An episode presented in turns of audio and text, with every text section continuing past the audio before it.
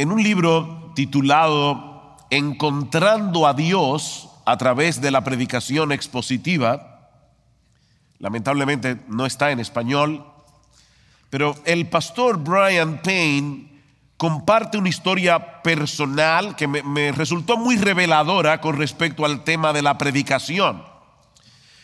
Él dice que cuando llevaba año y medio sirviendo como pastor en la iglesia donde se encuentra actualmente, alrededor de 80 personas se fueron de la iglesia, alegando, entre otras cosas, que sus sermones eran demasiado largos, demasiado doctrinales y demasiado profundos. Solo como una aclaración, los sermones de este hermano duran entre 45 y 50 minutos.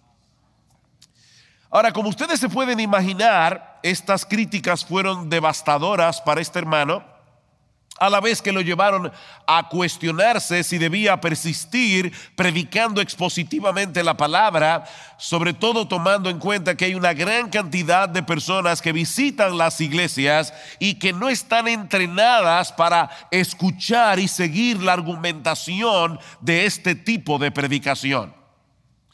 Durante ese periodo de lucha, de desaliento, este pastor decidió compartir su inquietud con un miembro de su iglesia, al que vamos a llamar Esteban, que lo había invitado a comer. Y una de las cosas que Brian le decía a este hermano era que no importaba cuánto él orara, cuánto se esforzara en estudiar el texto bíblico, cuán bien preparara sus sermones, siempre seguía recibiendo críticas.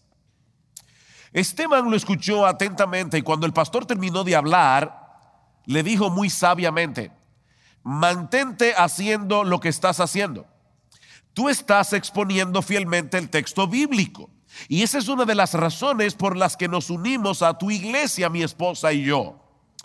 Y entonces le compartió la experiencia que él y su esposa habían vivido al haber tenido que cambiar de iglesias varias veces. Resulta que estos hermanos habían sido miembros de una iglesia en Louisville, Kentucky, donde los mensajes duraban unos 20 minutos y mayormente se enfocaban en tratar de suplir lo que la gente percibía como sus necesidades primarias.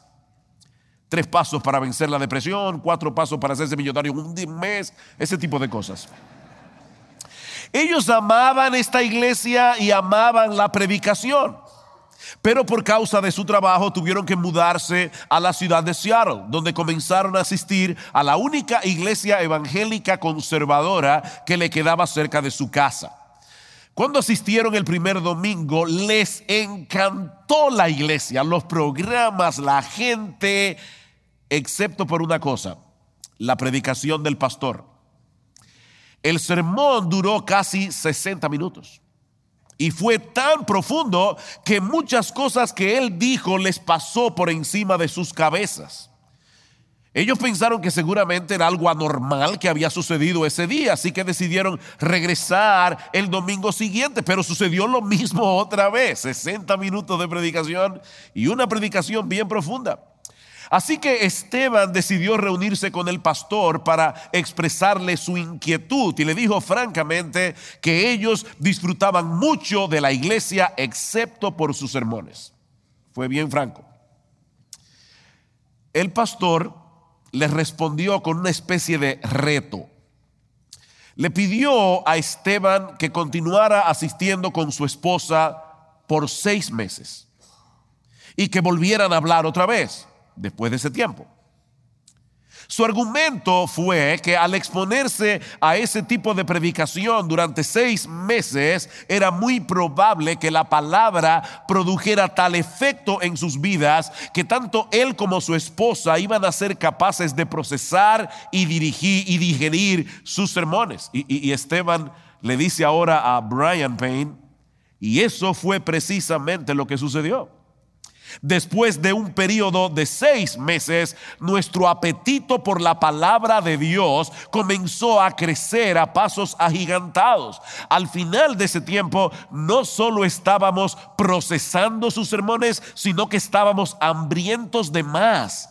Nos estábamos deleitando en los mensajes de este pastor. Pero la historia no termina allí. Cinco años después de haber estado en Seattle, la empresa volvió a mover a Esteban hacia Louisville, Kentucky. Y obviamente, ¿a qué iglesia ustedes creen que ellos iban a ir? A la iglesia de la que eran miembros al principio. Pero algo extraño sucedió. Después de haber estado escuchando la predicación por cinco minutos, Esteban y su esposa se dieron cuenta que ellos habían adquirido un paladar espiritual diferente. Ahora anhelaban escuchar otra cosa. Anhelaban escuchar algo más profundo. Ellos querían escuchar una exposición de la palabra de Dios.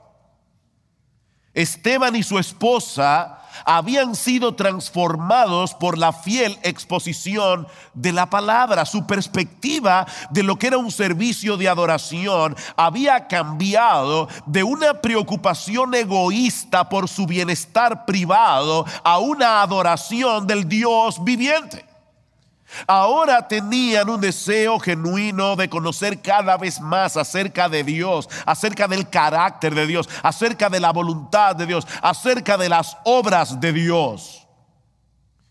Mis hermanos, ese es el resultado de exponerse domingo tras domingo a ese tipo de predicación en la que el texto bíblico es explicado y aplicado con fidelidad por un hombre llamado por Dios a predicar su palabra. Es a eso que llamamos predicación expositiva. Ese tipo de predicación en la que el predicador expone lo que el texto bíblico realmente dice. No lo que él cree que dice, no lo que la iglesia quisiera que el texto dijera, sino lo que el Espíritu Santo quiso realmente comunicarnos en ese pasaje de las Sagradas Escrituras. Mark Dever define ese tipo de predicación como la predicación en la que el punto principal del texto bíblico viene a ser el punto principal del, sermón que se predica. Eso es predicación expositiva. Es ese tipo de predicación en la que el punto principal del texto bíblico es el punto principal del sermón que se predica. Y lo que yo quiero hacer en esta mañana es presentar una defensa de ese tipo de predicación. Y debo reconocer por justicia, que estoy siguiendo muy de cerca el proceso de argumentación de Brian Payne en el libro que acabo de citar. ¿Por qué necesitamos con urgencia recuperar la predicación expositiva en nuestras iglesias? Bueno, en primer lugar, porque es a través de su palabra que Dios manifiesta su poder, su autoridad y su presencia especial en el mundo. Es a través de su palabra que Dios manifiesta su poder, su autoridad y su presencia especial en el mundo. El poder omnipotente de Dios se manifiesta a través de su palabra. Mis hermanos, Dios actúa hablando. Todo lo que Él hace lo hace por medio de su palabra. Lean Génesis 1. En el principio Dios dijo, sea la luz. ¿Y qué pasó? Fue la luz. Así de simple. Nuestro Dios es capaz de traer a la existencia cosas que no existían únicamente por su palabra. Por la palabra de Jehová fueron hechos los cielos, dice el salmista en el Salmo 33, versículo 6, y todo el ejército de ellos por el aliento de su boca. Y el autor de la carta a los hebreos nos dice en Hebreos capítulo 11, versículo 3, que por la fe entendemos haber sido constituido el universo por la palabra de Dios. De modo que lo que se ve fue hecho de lo que no se veía. Él habló y una cantidad ilimitada de seres y de cosas vinieron a la existencia, desde estrellas gigantescas hasta pequeños virus como el que yo tengo en este momento, que no se ve, pero que afecta el cuerpo. La creación es una prueba contundente del inmenso poder que se desata cuando la palabra de Dios es hablada por Dios. Y debemos tomar en cuenta, mis hermanos, que el universo así de grandioso como es no es más que una pequeña muestra de lo que Él es capaz de hacer cuando habla después de, describir algunos aspectos de la majestuosidad incomprensible de la creación, Job nos dice en Job capítulo 26, versículo 14, que todas estas cosas son solo los bordes de sus caminos. Y cuán leve es el susurro que hemos oído de él, pero el trueno de su poder, ¿quién lo puede comprender? Wow. ¿Escucharon eso, mis hermanos? La creación es el producto del susurro de Dios. ¿Ustedes se imaginan si él hubiera tronado? Pero nuestro Dios no solamente crea el mundo a través de su palabra, sino que también lo gobierna en su providencia a través de esa misma palabra. Y yo me temo, mis hermanos, que nosotros estamos tan acostumbrados a hablar en términos de procesos naturales que fácilmente podemos perder de vista a Dios gobernando su creación a través de su palabra.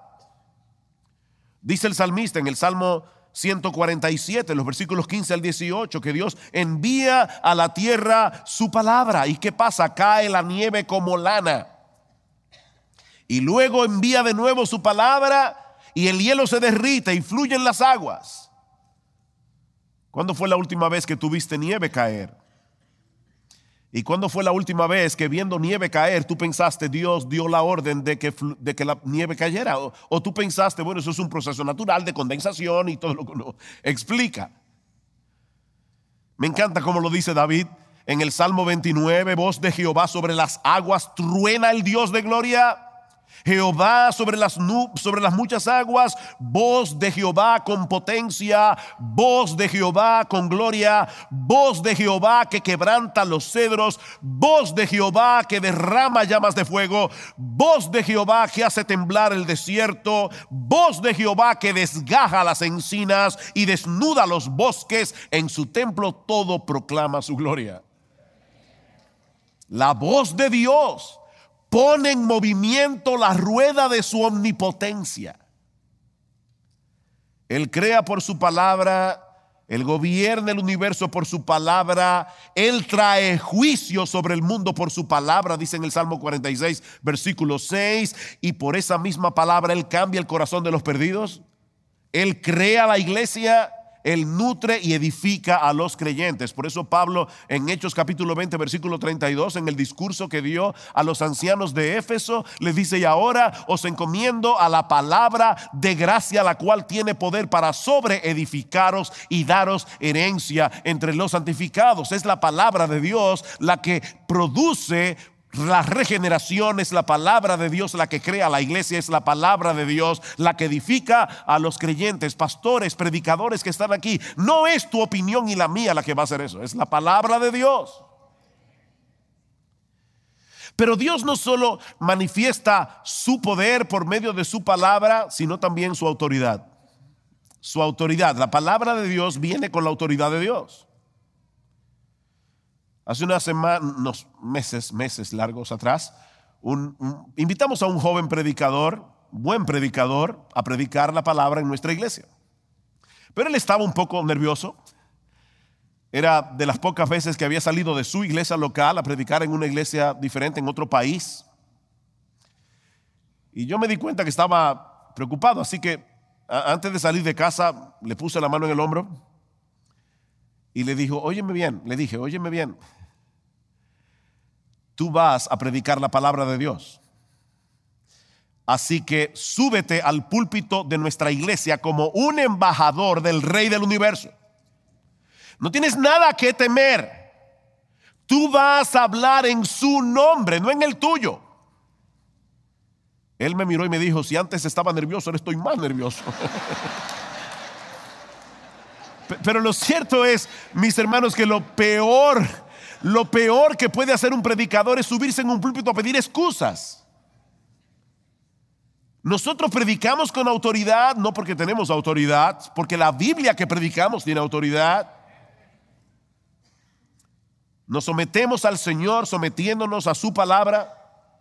Y de la misma manera el que se revela contra la palabra se revela contra Dios, no contra el predicador, contra Dios. Eso fue lo que sucedió en el huerto del Edén. Dios creó al hombre, lo colocó en el huerto del Edén y le dio una orden, le dio un mandato. De todos los árboles del huerto podrás comer, mas del árbol que está en medio del huerto, el árbol de la ciencia del bien y del mal, no comerás. Porque el día que de él comieres, ciertamente morirás. Génesis capítulo 2, versículo 17. La vida y la muerte de Adán y Eva dependían de su obediencia a la palabra de Dios. Y como todos sabemos, Adán y Eva pecaron y de ese modo quebrantaron la relación que disfrutaban con el Señor en el huerto del Edén. Y a partir de ese momento su única esperanza era que Dios cumpliera la promesa de su palabra en Génesis capítulo 3 versículo 15. Que Él enviaría un Salvador nacido de mujer, que luego resultó que ese Salvador no sería otro que su palabra encarnada. ¿Han pensado en eso, hermanos? Dios, para salvarnos, envió a su palabra. Su palabra es Jesús. Es de eso que se trata toda la Biblia. De que Dios al final de la historia iba a enviar su palabra encarnada. En el principio era el verbo, el verbo era con Dios y el verbo era Dios. Y este verbo fue hecho carne, Juan 1, 14, y vimos su gloria, gloria como del unigénito del Padre, lleno de gracia y de verdad. Dios envió su palabra con la que Él creó el mundo, con la que Él sostiene el universo. Dios envió a su palabra a salvarnos. A través de todo el Antiguo Testamento Dios habló con autoridad a través de los profetas, pero el Señor Jesucristo es su declaración final, Él es la revelación final de Dios. Hebreos capítulo 1 Versículo 1, Dios, habiendo hablado muchas veces y de muchas maneras a los padres por los profetas, en estos postreros días nos ha hablado por el Hijo, a quien constituyó heredero del universo y por quien Él sostiene todas las cosas, el Hijo. ¿Saben que en el texto original, lo que el texto dice es que Dios, habiendo hablado de muchas maneras a los padres por los profetas, en estos días nos ha hablado en Hijo? Eso es lo que dice el texto literalmente. Uno de los problemas que muchos de ustedes tienen viviendo en este país es que ustedes hablan español, pero muchos de sus hijos se acostumbran a hablar inglés. Y ahora uno dice, bueno, el idioma en el que yo me expreso mejor es en español, pero mi hijo, el inglés, es el idioma en que él se expresa mejor. Bueno, mis hermanos, lo que dice el autor de la carta a los hebreos es que el mejor idioma en que Dios se expresa es en hijo. Dios habló en hijo. Ese es el lenguaje de Dios. Y es por ese hijo que Dios sostiene el universo. Ese hijo que también es Dios. Es por eso que en el Nuevo Testamento el criterio por el que se evalúa la genuinidad de nuestro discipulado es creer y obedecer las palabras de Jesús.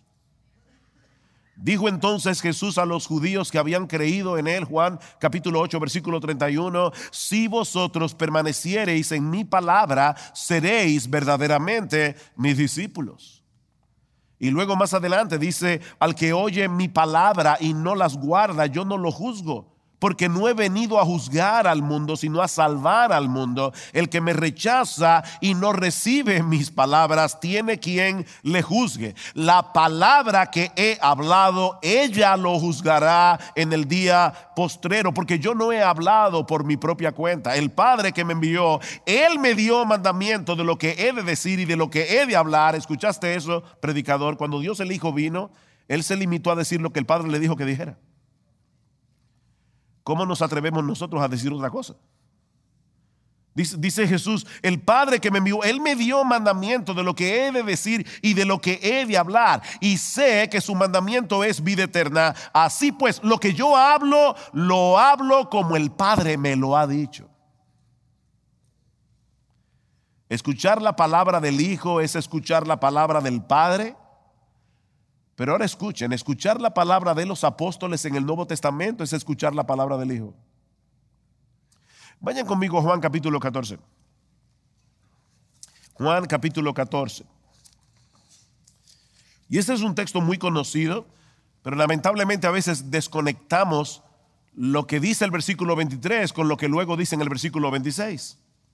Dice el Señor, Respondió Jesús, Juan 14, 23, y le dijo, el que me ama, mi palabra guardará, y mi Padre le amará, y vendremos a él y haremos morada con él. El que no me ama, no guarda mis palabras. No importa cuánto cante en la iglesia, cuánto cierre los ojos, cuántos calambres él experimente en el servicio de adoración. No, el, que, el que no guarda la palabra de Jesús, no ama a Jesús.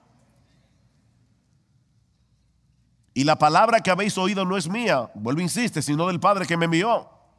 Os he dicho estas cosas estando con vosotros. Oh, es que Jesús ya se va. Y entonces ahora, ¿cómo iremos su palabra? ¿Será que Él va a hablarnos directamente desde el cielo? ¿Tenemos que oír la voz de Jesús desde el cielo? Versículo 26. Más el consolador, el Espíritu Santo, a quien el Padre enviará en mi nombre, Él os enseñará todas las cosas y os recordará todo lo que yo os he dicho. ¿Para qué? Para que escribieran las palabras de Jesús en el Nuevo Testamento. El Nuevo Testamento es la revelación de Jesús. Me encanta como dice John Piper, ¿tú quieres oír audiblemente la voz de Dios? Lee la Biblia en voz alta. Porque aquí está. Todo lo que Él quiere decir está aquí. Más adelante, Juan capítulo 16, versículo 13 dice, pero cuando venga el Espíritu de verdad, Él os guiará toda la verdad, porque no hablará por su propia cuenta, sino que hablará todo lo que oyere y os hará saber las cosas que habrán de venir. La voz de Jesús la tenemos aquí en la Biblia. Hoy día hay personas que claman ser apóstoles. Mis hermanos, déjenme decirles algo. La iglesia de Jesús, la verdadera iglesia es apostólica. Pero es apostólica no porque tenga apóstoles. Es apostólica porque está fundamentada, como dice Pablo en Efesios capítulo 2, versículo 20, sobre el fundamento de los apóstoles y profetas revelado aquí en este libro. Lo que pasa es que hay personas que les fascinan los títulos. Parece que ser pastor no es suficiente. Ahora son apóstoles. Mañana van a ser, bueno, ya hay patriarcas también. Yo no sé cómo las esposas lo aguantan, pero hay patriarcas. Mañana serán arcángeles. Pero la verdadera iglesia apostólica es la, es la que está fundamentada en el Nuevo Testamento. Ahora, Dios no solamente manifiesta su poder y su autoridad a través de su palabra, sino también su presencia personal en el mundo. Mis hermanos, donde está la palabra de Dios, Dios está allí. Es a través de su palabra. Es por eso que en la Biblia se equipara la presencia de Dios con la presencia de su palabra. Por ejemplo, en Deuteronomio capítulo 4, versículo 7, para que la noten y lo busquen luego, dice que Dios es un Dios cercano a Israel. Dios está cerca de Israel, dice en el Antiguo Testamento. Sin embargo, en el mismo libro de Deuteronomio, en el capítulo 30, los versículos 11 al 14, y casi en los mismos términos, Moisés afirma que la palabra de Dios está cerca de Israel. Dios está cerca de Israel porque la palabra de Dios está cerca de Israel. Ahora, ¿saben qué es lo más glorioso, lo más fantástico de esto? Que más adelante el apóstol Pablo en Romanos capítulo 10, versículos 6 al 8, cita ese pasaje de Deuteronomio capítulo 30 para decir que Jesús está cerca de la iglesia. Wow. Dios está cerca, la palabra está cerca, Jesús está cerca. Mis hermanos, Dios está presente donde está su palabra. Podemos hacer mil cosas en nuestro servicio de adoración tratando de que las personas tengan una experiencia personal con Dios. Pero si la palabra de Dios no se encuentra en ese lugar, tampoco Dios está allí. tampoco Dios está. Hay un texto muy conocido, Hebreos capítulo 4, versículo 12. La palabra de Dios es viva y eficaz y más cortante que toda espada de dos filos, que penetra hasta los tuétanos y dice, discierne los pensamientos y las intenciones del corazón. Muchas veces nosotros citamos ese texto desconectado de su contexto, porque ustedes siguen leyendo ese capítulo de Hebreos, van a ver que inmediatamente después, en el versículo 13, dice, porque todas las cosas están desnudas y abiertas a los ojos de aquel a quien tenemos que dar cuenta. Entonces, por fin, ¿quién es el que discierne los pensamientos y las intenciones del corazón? ¿Dios o la palabra? Sí. Dios a través de su palabra. Dios a través de su palabra. Es tal la identificación de Dios con su palabra que la Biblia se presenta a sí misma como poseyendo los atributos mismos de Dios la Biblia, la palabra de Dios, tiene los mismos atributos de Dios.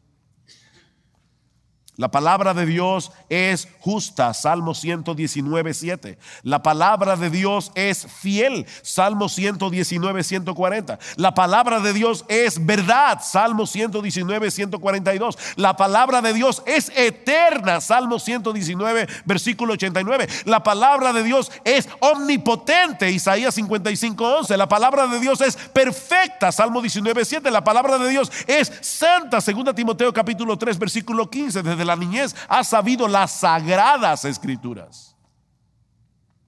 La palabra de Dios tiene los mismos atributos de Dios, porque es la palabra de Dios. Ahora, mis hermanos, si es a través de su palabra que Dios manifiesta su poder, su autoridad y su presencia especial en el mundo, ¿de qué otra manera pudiéramos ejercer una mayor influencia a través de nuestros ministerios si no es exponiendo fielmente la palabra de Dios que es viva y eficaz? ¿Cómo podremos tener mayor influencia? Si realmente creemos lo que Dios nos dice en su palabra acerca de su palabra, y esto no es redundante, lo que Dios nos dice en su palabra acerca de su palabra, si nosotros creemos eso, no vamos a querer hacer otra cosa que ser megáfonos de la voz de Dios al exponer el texto bíblico. Una cosa se deriva de la otra. Si la Biblia es lo que ella dice que es, entonces nuestra tarea no puede ser otra que la de dejar oír en nuestra predicación lo que el texto dice en su contexto. Porque es Dios el que habla en su palabra. Ahora, esa no es una mera inferencia de la naturaleza de las escrituras. Y aquí viene mi segundo punto. ¿Por qué debemos predicar expositivamente? ¿Por qué debemos recuperar la predicación expositiva? Hemos dicho en primer lugar porque es a través de su palabra que Dios manifiesta su poder, su autoridad y su presencia especial en el mundo. Pero la segunda razón por la que debemos predicar la palabra de Dios es porque Dios nos ordena que lo hagamos. Así de sencillo. Dios nos ordena que prediquemos la palabra de Dios. Vayan conmigo, por favor, al capítulo 3 de la segunda carta de Pablo a Timoteo. Segunda carta de Pablo a Timoteo. Como ustedes saben, esta fue la última carta que Pablo escribió, estando a punto de morir martirizado en la ciudad de Roma. De manera que esta carta es algo así como su testamento espiritual, ese es el legado que él dejó en manos de su hijo en la fe, sabiendo de antemano que Timoteo iba a tener que enfrentar muchas dificultades. Dice en el capítulo 3, versículo 1, también debe saber esto, que en los postreros días vendrán tiempos peligrosos. Y solo como una aclaración, en el Nuevo Testamento se usa la frase los postreros días o los postreros tiempos, no para referirse primariamente a los días que anteceden la venida del Señor, sino más bien a esta última etapa en la historia de la redención que empezó en el día de Pentecostés. Y yo no tengo tiempo para detenerme a demostrar esto, pero yo les pido que luego busquen en sus Biblias Hechos capítulo 2, versículos 16 al 17, donde Pedro el día de Pentecostés dice, esto es lo dicho por el profeta Joel en los postreros días, pam, pam, pam. Y luego primera de Juan capítulo 2, versículo 18, donde Juan dice explícitamente, hijitos, este es el último tiempo. Esta es la última etapa en la historia de la redención. De manera que Timoteo y nosotros nos encontramos dentro de esa misma etapa de la historia redentora que Pablo describe como tiempos peligrosos. Vendrán tiempos peligrosos. ¿Y cuál es la naturaleza del peligro que tanto Timoteo como nosotros vamos a enfrentar en nuestros ministerios? Versículo 2. Porque habrá hombres amadores de sí mismos, avaros, vanagloriosos, soberbios, blasfemos, desobedientes a los padres, ingratos, impíos, sin afecto natural, implacables, calumniadores, intemperantes, crueles, aborrecedores de lo bueno, traidores, impetuosos, infatuados, amadores de los deleites más que de Dios. ¿Qué lista? Ahora, alguien pudiera pensar que esos rasgos de carácter que Pablo acaba de mencionar aquí han estado presentes entre los impíos desde que el mundo es mundo. ¿No es así? Pero hay una diferencia fundamental y es que en los postreros días estos hombres no van a estar solo en el mundo. Lo que hace peligroso estos postreros tiempos es que esos hombres van a estar en la iglesia. Oh, ahí está la diferencia, versículo 5, que tendrán apariencia de piedad, pero negarán la eficacia de ella a estos evita, versículo 8, y de la manera que Janes y Jambres resistieron a Moisés, así también estos resisten a la verdad, hombres corruptos de entendimiento, reprobos en cuanto a la fe. Mis hermanos, las personas que Pablo está describiendo aquí no están fuera de las iglesias, están adentro. Y fascinando a mucha gente con sus enseñanzas. Eso es lo que Pablo va a decir más adelante. Lo veremos ahora cuando Pablo dice, Timoteo, predica la palabra porque vendrá tiempo cuando no sufrirán la sana doctrina, sino que teniendo comezón de oír, amontonarán maestros conforme a sus propias concupiscencias. El problema, el peligro de los últimos tiempos es que estos hombres van a estar en la iglesia, fascinando a las personas. Es un cuadro aterrador. ¿Cómo se supone que los ministros del Evangelio vamos a poder hacer la obra del Señor cuando este tipo de persona está tratando de infiltrarse en las iglesias vestidos de ovejas, disfrazados de ovejas?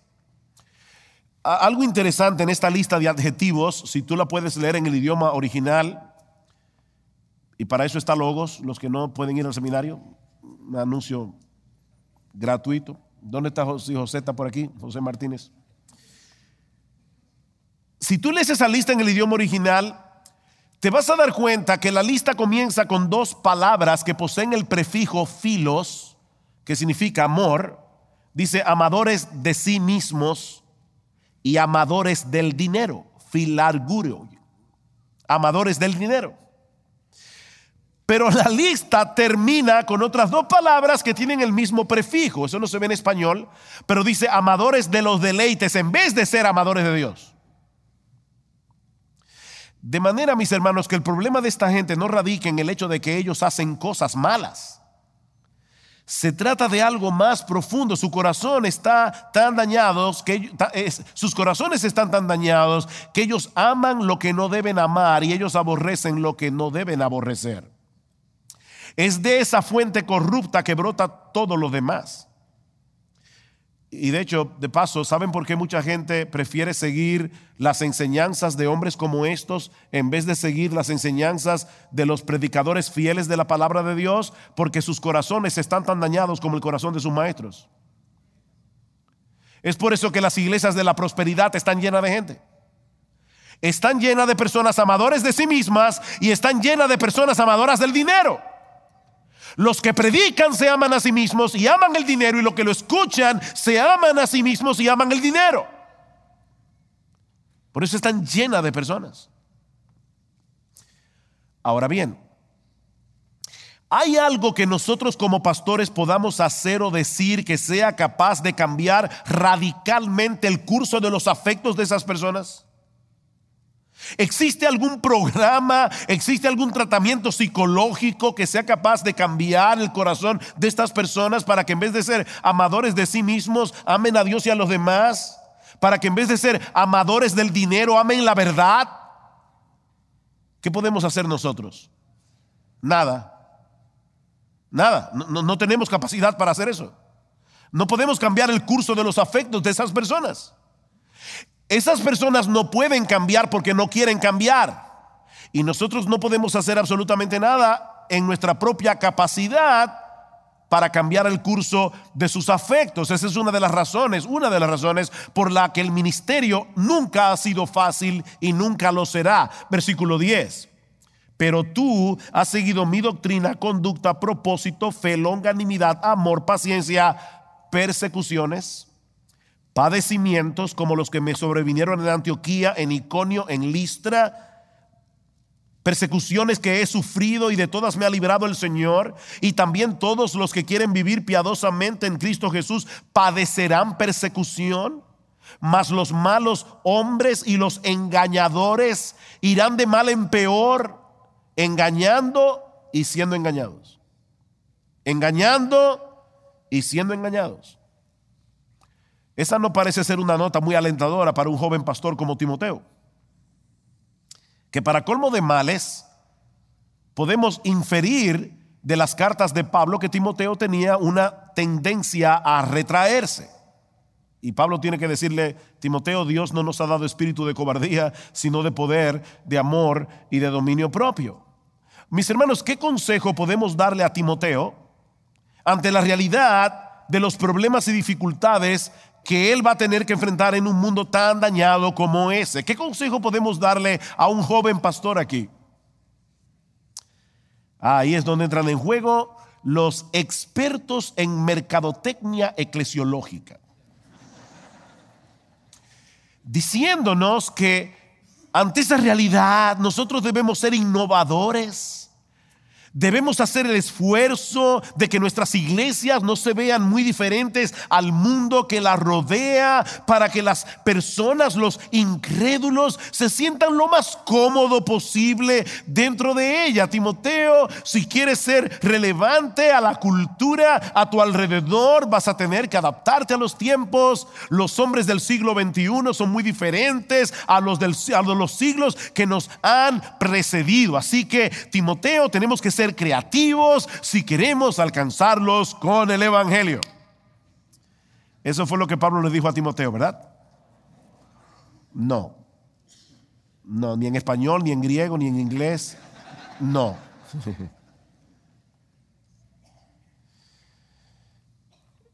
Alguien dijo muy sabiamente, la forma, lo voy a decir ah, tranquilo, yo, yo, yo a veces soy enfático, lo voy a decir tranquilo, para que caiga así. La forma más eficaz de alcanzar al mundo con el Evangelio no es proveyendo a las personas las mismas cosas que ellos ya tienen en el mundo, sino más bien ofreciéndoles una alternativa que solo Dios puede dar, su palabra. Versículo 14 pero persiste tú. ¿Ven, ven el contraste? Timoteo, aquí están los falsos maestros, amadores de los deleites más que de Dios, amadores de sí mismos, amadores del dinero y mucha gente que hace, que tienen ese mismo amor, van a seguir por montones a esa gente. Pero tú persiste en lo que has aprendido y te persuadiste. Sí, sí, Timoteo, yo sé que la iglesia de la esquina está repleta de personas y la tuya parece que no crece. Yo lo sé. Pero Persiste tú en lo que has aprendido y te persuadiste, sabiendo de quién has aprendido. Loida, Loida y Eunice, la madre y la abuela de Timoteo, eran mujeres piadosas que habían seguido la tradición de Israel de enseñar a la próxima generación la palabra de Dios. Me encantó en una entrevista que le hicieron a John Piper que le preguntaron, ¿por qué tú crees que la Biblia es la palabra de Dios? Y él dijo, la primera razón es porque mi mamá me lo dijo. mi mamá me lo enseñó así. Y ella no me va a hacer mal.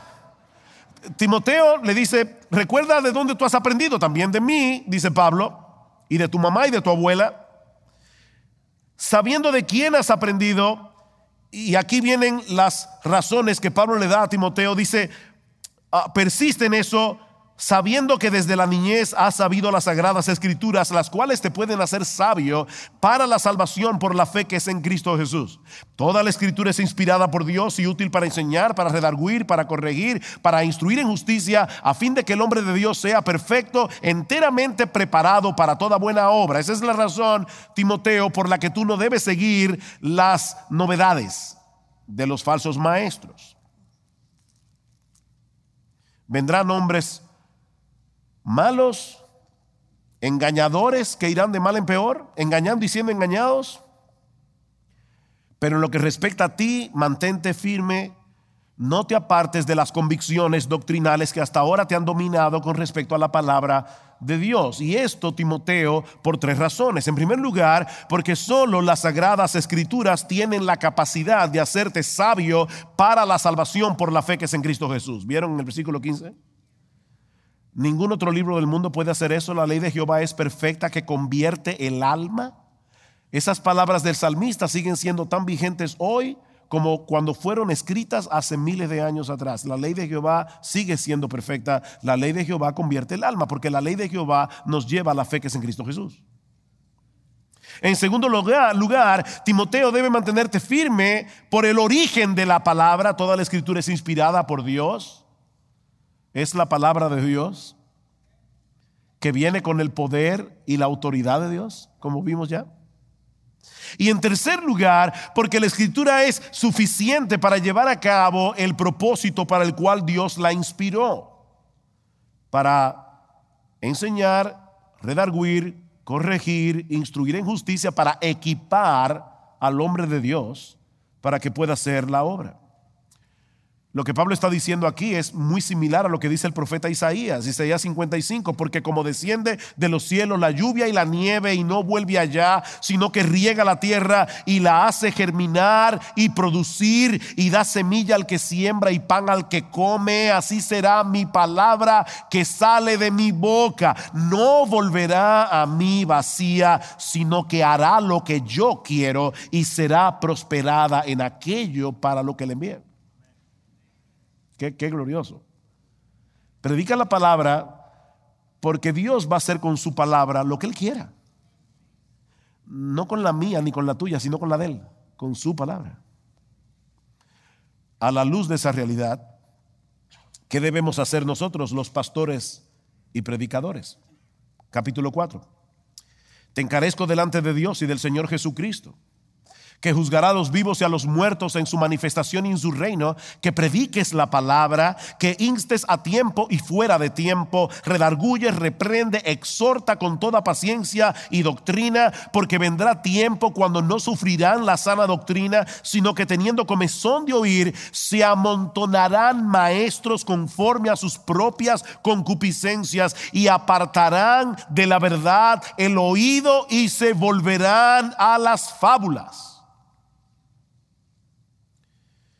¿Qué debe hacer Timoteo? Predica la palabra. Predica la palabra. Y de paso esa frase está en modo imperativo. Lo que significa que no es una opción, entre otras opciones, no es una sugerencia, es una orden. Dios nos manda a proclamar como heraldos la palabra de Dios. Eso es lo que significa la palabra predicar, es la palabra queruso, proclamar en alta voz como un heraldo. En los tiempos antiguos, los heraldos iban por las calles anunciando en alta voz la victoria de un rey, las nuevas políticas de un nuevo gobierno o la llegada del emperador. Bueno, eso es exactamente lo que nosotros debemos hacer como predicadores cristianos. Debemos predicar fielmente la palabra para dar a conocer la victoria del Rey Jesús. Es lo primero. Él venció en la cruz, como vimos ayer. Debemos anunciar como heraldos las políticas de su gobierno. Arrepiéntete, cree, vive en santidad, todo lo que dice el Nuevo Testamento y anunciar como heraldos la realidad de su segunda venida. Comentando acerca de este texto, alguien dice que la predicación de la palabra centrada en el Evangelio es el único medio ordenado por Dios para preparar a los pecadores para la llegada de ese día. ¿Cuál día? El día de la segunda venida. Así que lo que Pablo está diciendo aquí es, Timoteo, los tiempos son peligrosos, los creyentes son perseguidos por causa de su fe, los engañadores irán de mal en peor, pero tú, Timoteo, predica la palabra a tiempo y fuera de tiempo. Es decir, cuando sea factible hacerlo, cuando sea peligroso hacerlo. Timoteo, aunque todo el mundo te diga que la predicación de la palabra ya dejó de ser relevante en una cultura dominada por los videos, Predica la palabra. Predica la palabra. No sustituyas la predicación de la palabra en la iglesia absolutamente por nada. Quita los títeres, Timoteo. Saca los payasos. ¿Saben que hay iglesias que tienen payasos? hay predicadores que son unos payasos aunque no estén disfrazados.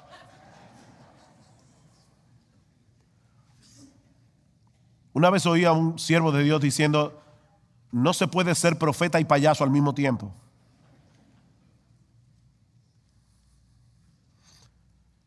Predica la palabra, redarguye, reprende, exhorta con toda paciencia y doctrina. Y la paciencia es necesaria, mis hermanos, por dos razones. En primer lugar, porque los cambios no se producen de la noche a la mañana. Los pastores a veces quieren, ya predicaron del amor y todos se aman. Ya predicaron del chisme, nadie chismea. No, no, no, eso no funciona así. No funciona así. Los cambios no se producen de la noche a la mañana. Pero la segunda razón por la que Pablo nos dice que debemos tener paciencia es por lo que dice en el versículo 3. Dice, porque vendrán tiempo cuando no sufrirán la sana doctrina. Por eso debemos tener paciencia. Sino que teniendo comezón de oír, se amontonarán maestros. ¿Ustedes imaginan eso? Personas amontonándose falsos maestros para que les rasquen el oído para escuchar lo que ellos quieren escuchar. Como dice William Hendrickson, el anhelo de esta gente es tener maestros que se adapten a sus propios caprichos o a sus gustos pervertidos. Pero tú, Timoteo, pero tú, ven versículo 5, otra vez el contraste, pero tú. Hay tres pero tú en el texto en el versículo 10, en el versículo 14 del capítulo 3 y en el capítulo, versículo 5 del capítulo 4. Estos son lo que, esto es lo que hacen los falsos maestros, pero tú, pero tú, pero tú eres diferente, tú eres un siervo de Dios. Pero tú, sé sobrio en todo, versículo 5, es decir, Timoteo, mantente en tu sano juicio no te dejes arrastrar por el deseo de esta gente de ver y escuchar cosas sensacionales y extravagantes. Timoteo, sé sobrio. Sé sobrio. Segundo lugar, soporta las aflicciones. Soporta las aflicciones. Recuerda que todos los que quieran vivir piadosamente en Cristo Jesús padecerán persecución y eso incluye a los que persisten en predicar la palabra cuando la gente no quiere oír la palabra. Haz obra de evangelista. En la iglesia y fuera de la iglesia, comparte el evangelio con los perdidos. Cumple tu ministerio. ¿Cómo? Entre otras cosas, procurando con diligencia presentarse delante de Dios aprobado como un obrero que no tiene de qué avergonzarse, que traza bien la palabra de verdad y en segundo lugar predicando la palabra. Cumple tu ministerio. Mis hermanos, ¿cuáles son los argumentos que hemos usado hoy aquí para defender el por qué las iglesias deben recuperar la predicación expositiva? En primer lugar, porque es a través de su palabra que Dios manifiesta su poder, su autoridad y su presencia especial en el mundo. Y en segundo lugar, porque Dios nos ordena que prediquemos su palabra. Si la gente quiere oír, predica la palabra. Si la gente no quiere oír, predica la palabra. Mis hermanos, podemos llenar las iglesias haciendo muchas cosas entretenidas, pero no veremos a un solo pecador pasar de muerte a vida a menos que la palabra de Dios resuene con poder en medio del valle de los, secos, de los huesos secos. Solo la palabra puede hacer eso. Pastor, que estás aquí en esta mañana, si tú quieres la bendición de Dios sobre tu ministerio, entonces predica la palabra a tiempo y fuera de tiempo. Al final de cuentas, lo que el Señor evaluará de tu ministerio en aquel día no es el número de personas que vengan a escucharte cada domingo, no es la cantidad de sermones reproducidos en YouTube. ¿Quién es pues el siervo fiel y prudente al cual puso su Señor sobre su casa para que les dé el alimento a tiempo? Mateo 24, 45, 46. Bienaventurado aquel siervo que cuando su Señor venga le haya haciendo así. Haciendo que dándole a su pueblo el alimento de su palabra a tiempo y fuera de tiempo. Pastor predica la palabra y miembros de las iglesias que están en medio nuestro, oren por sus pastores, oren por sus predicadores, porque la presión es mucha, para que el Señor los mantenga fieles, para que cuando se vayan algunos miembros, como le pasó a Brian Payne, y se vayan a otra iglesia que parece ser más popular y más entretenida, Ora por tus pastores para que se mantengan en el púlpito a pesar de todo, predicando la palabra. Hazle saber a tu pastor con amor y con respeto que tú no vienes a la iglesia a que te entretengan con unos cuantos chistes y unas cuantas historias melodramáticas. Tú vienes a ser alimentado de Cristo.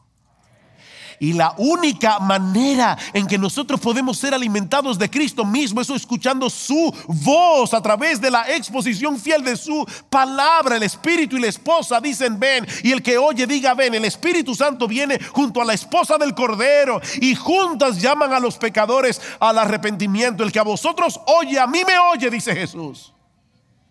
Si están predicando la palabra. Mis ovejas oyen mi voz.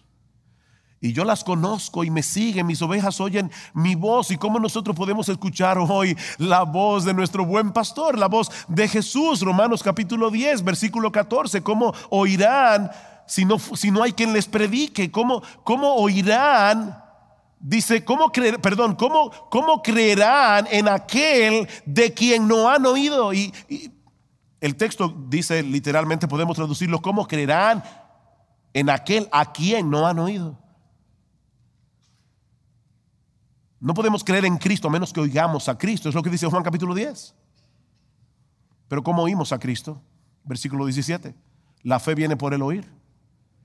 Y el oír por la palabra de Dios. ¿Se dieron cuenta? La fe no viene por el oír la palabra de Dios. No, no, no. La fe viene por el oír la voz de Jesús.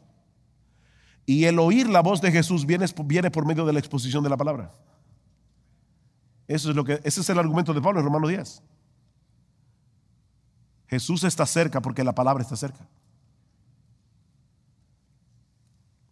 Oh, quiere el Señor levantar más predicadores en América Latina que tengan esa convicción.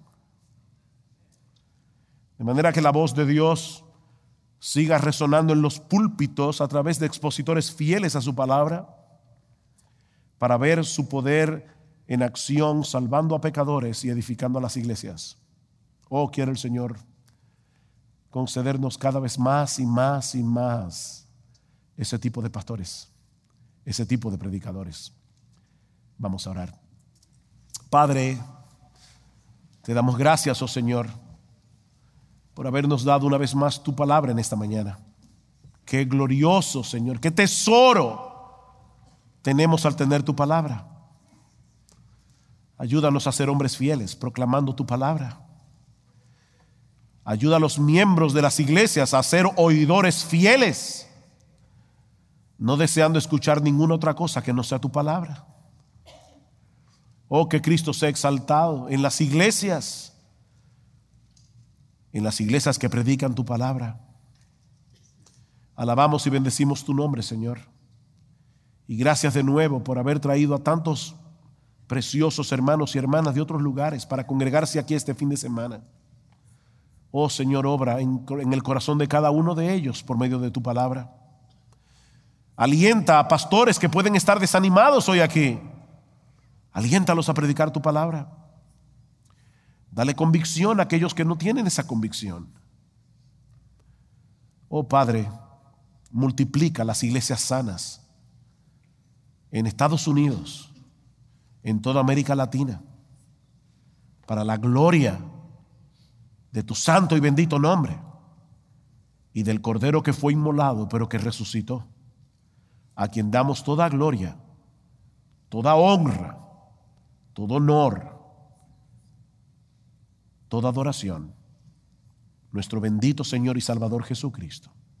Amén.